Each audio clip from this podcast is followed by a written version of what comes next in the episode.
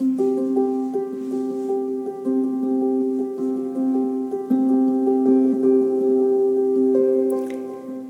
you for joining me for moments to ponder the Psalms. I'm Betsy Marvin, and this is episode 30. In times of trouble, may the Lord answer your cry.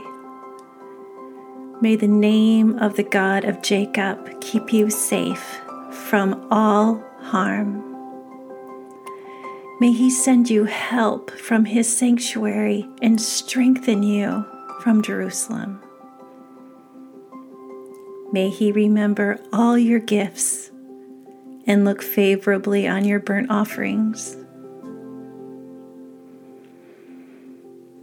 May He grant your heart's desires and make all your plans succeed.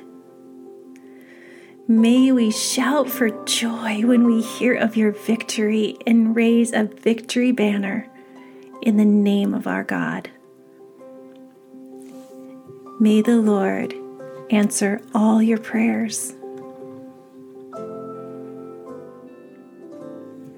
Now I know that the Lord rescues his anointed king he will answer him from his holy heaven and rescue him by his great power. Some nations boast of their chariots and horses, but we boast in the name of the Lord our God. Those nations will fall down and collapse, but we will rise up and stand firm.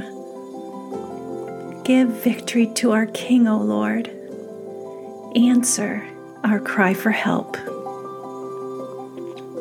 Psalm 20.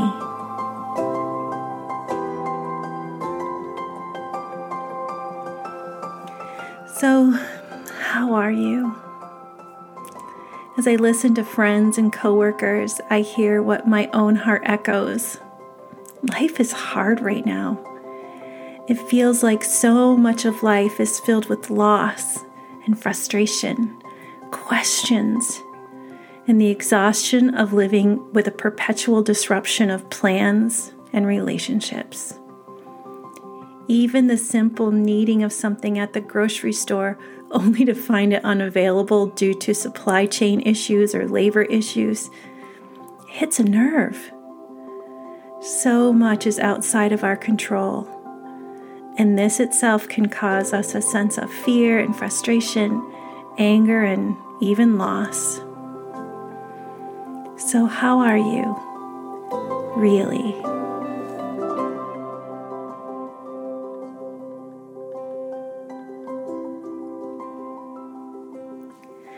Psalm 20 is a prayer lifted up by David's people as the army prepares for war. It is a prayer of intercession. Interceding for someone else and bringing them before the Lord is what the people are doing. It reminds us all of the foundational importance that David and the Israelites placed on prayer and the overwhelming sense of trust they have in God's outcome. In verses 1 through 5, most translations I read used the word may to begin each prayer statement. May He send help. May He remember. May He grant. May He hear. I was drawn to this word of may because it feels like a word of hope. They fully trust in God and they know that God will answer as God will, but they are petitioning for David and his men. They are words asking for God's favor. They were words for David, and they're words for you. Maybe you feel a bit like you prepare for war every day in some way, fighting to get through your day, battling disappointment, grief, sadness. We need people in our lives that will pray for us intercede on our behalf and lift us up to God for help and protection. If someone has said to you, I'm praying for you, and you know that they really will, then you have felt the help that it brings. There's an amazing, mysterious power when we agree in prayer. Prayers of the people strengthen David, and in verse 6, there's a different voice as he responds to their prayers.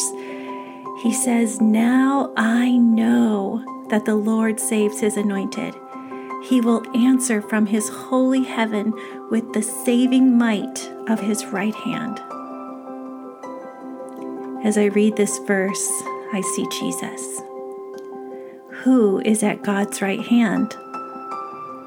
His Son. Jesus is the answer from heaven. He saves us.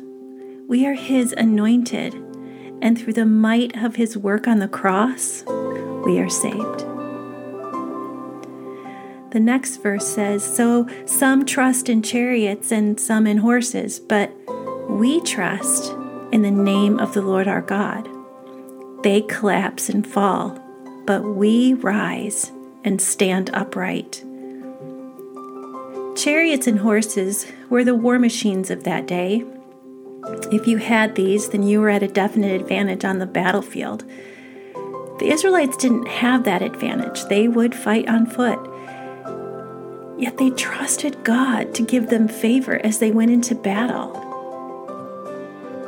This brings to mind John 16:33 where Jesus says, "In this world you will have trouble, like chariots and horses. But take heart. I have overcome the world." So as you face today, where do you place your trust? in things that bring power, advantage, money? Do you feel sometimes like an Israelite going into life with less than others seem to have? The Israelites trusted in the name of the Lord and it was enough. Can we do the same? Can we let God be enough? The psalm closes with a call to give their king victory, to hear and answer their prayer. In Hebrew, the final verse in this psalm reads, O Lord, let the king answer us when we call. God hears you. He sees you. He knows the answer to your prayers that will bring ultimate victory even if it doesn't seem to bring victory today. May Psalm 20 be a prayer for you as we close our time together.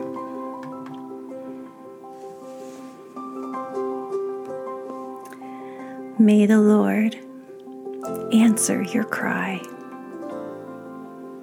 May the God of Jacob protect you. May God send you help from his sanctuary and give you support from Jerusalem.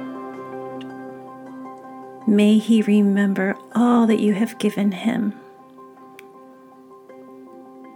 May he grant you your heart's desire and fulfill all your plans. May the Lord answer all your prayers. May you place your trust in Him alone, the Savior. Lord, in you we stand upright. May we not fall to the challenges before us, but walk in the victory you have already given us. Father, I lift the one hearing these words before you and I intercede on their behalf with whatever it is they are facing today. Amen.